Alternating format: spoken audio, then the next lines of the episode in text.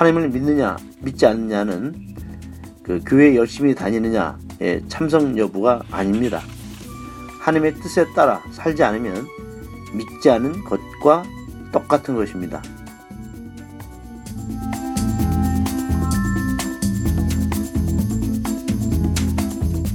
신성국 신부가 들려주는 요한 생명 이야기. 그 따끈따끈한 이야기를 지금부터 함께 들어보아요.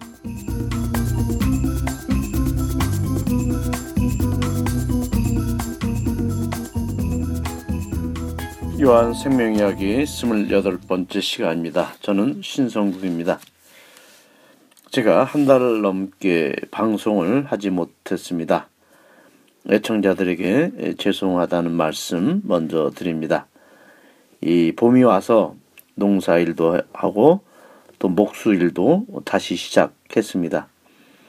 밭에 그 옥수수, 또 방울토마토, 고추, 콩 이렇게 여러 가지 농작물을 음, 심었고 또 약 100평 정도 되는 정원도 또 제가 직접 가꾸어야 합니다. 요즘은 또 풀이 많이 자라서 외초기를 자주 돌려줘야 합니다. 이렇게 하루 종일 낮에 밭에서 일을 하고 저녁 때 돌아오면은 어, 몸이 무척 어, 피곤합니다. 그래서 저녁 식사를 하고 나서 어, 이제 몸을 씻고 나면은 이 피로가 몰려와서 어, 요한 복음 강좌 준비하는데 에, 그 자꾸 저녁 때는 게으름을 피우게 됩니다. 에, 그래서 어, 제가 한 달 정도는 좀 이 핑계 저 핑계 되면서 어, 녹음을 미뤘습니다. 이제 다시 에, 시작하고자 합니다. 여러분들의 너그러운 이해를 구하는 바입니다. 네, 오늘 제목은 권력에 취한 교회는 악의 편이다. 라고 어, 제목을 잡고 요한복음 7장을 어, 한번 시작하겠습니다. 에, 유대 지방 사람들이 예수를 없애려고 마음을 먹었습니다. 예수는 그 죽음의 위험을 느끼셔서 음, 거기에서는 더 이상 계실 수가 없어서 갈릴레아 지방에 머무르시게 됩니다. 갈릴레아 지방에선 예수의 그 형제들과 아, 만나게 됩니다. 여기서 예수의 형제들은 원문을 보면은 당신의 사람들로 이렇게 나옵니다. 그래서 좀 구체적으로 말하면 고향 사람들로 볼 수가 있습니다. 이 사람들이 예수에게 요구합니다. 당신의 명예를 높여라. 훌륭한 일도 하고 업적도 어, 상당히 좀 놀라운데 기회를 잘 살려서 권력을 한번 잡아봐라. 그들은 예수에게 명예와 권력을 차지하는 방법도 알려줍니다. 하나님을 이용하고 다른 사람을 이용하라는 것입니다.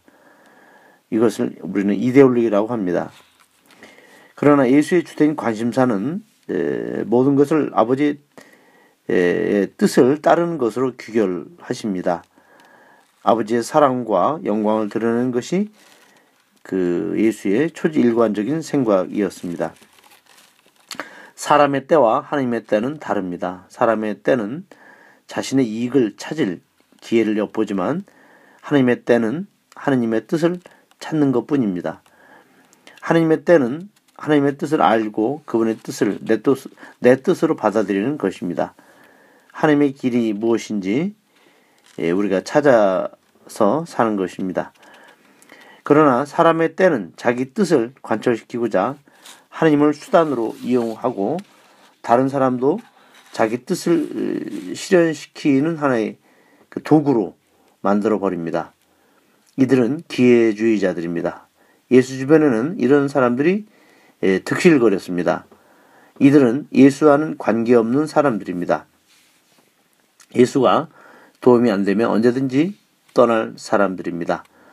하나님을 믿느냐 믿지 않느냐는 그 교회 열심히 다니느냐의 참석 여부가 아닙니다. 하나님의 뜻에 따라 살지 않으면 믿지 않은 것과 똑같은 것입니다.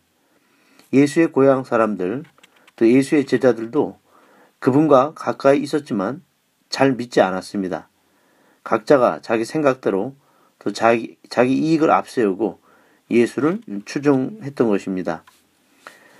우리 한국 천주교 안에서도 성직자, 수도자, 신자들이 있다 해도 과연 얼마나 하나님의 뜻에 맞추어 살아가는지 한번 우리가 돌이켜 볼 필요가 있습니다. 제가 최근 페이스북에 이런 글을 올렸습니다. 70년간 분단 문제도 해결 못하면서 성직자들이 떠드는 구원, 축복, 사랑, 평화, 해탈 참 역겹다라고 썼습니다. 한반도 분다 상황에서 하나님의 뜻은 민족의 화해, 전쟁 없는 평화, 증오 없는 형제적 사랑일진데 과연 교회는 그동안 무엇을 했는가? 교회가 분단 문제를 자신의 문제로 절박하게 고민했는가? 그렇다면 이 70년의 이 분단 세월이 과연 가능했는가? 우리는 지난 2000년도에 그 한국 천주교 주교회에서 그 과거사 반성문을 통해서 그 참회의 그런 마음을 담은 그 고백문을 발표했습니다. 반성문을 발표했습니다.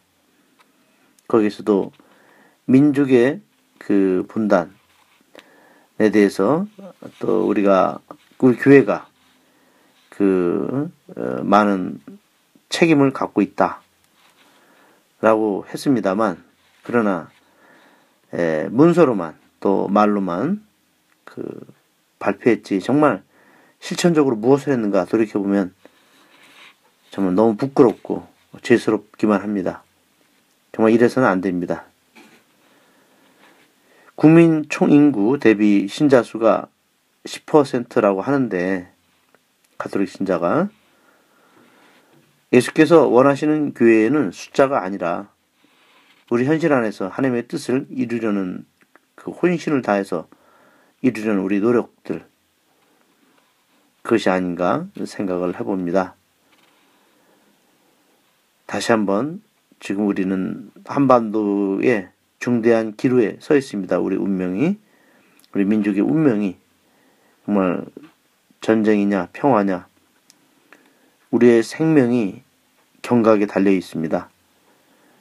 6월 12일 그 한미 정 북미 정상 회담이 반드시 성공적으로 이루어져서 예, 우리 한반도의 미래가 정말 이제는 분단을 어, 모두 거두어내고 또 어둠의 그 이그 그 분열의 세상 그 늘 전쟁이 드리워진 이 불안과 공포의 세상이 예, 모두 이제 사라지고 정말 평화와 협력 그리고 화해와 일치의 이 우리 한반도가 될 수 있도록 우리들이 아주 절박한 마음으로 이 6월 10일 북미 정상회담의 성공을 기원해야 되지 않겠는가 생각합니다. 감사합니다. 다음에 또 뵙겠습니다.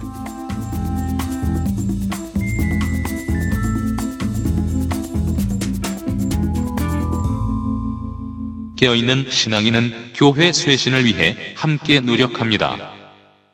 네이버 다음 구글 검색창에서 가톨릭 프레스를 검색해 주세요.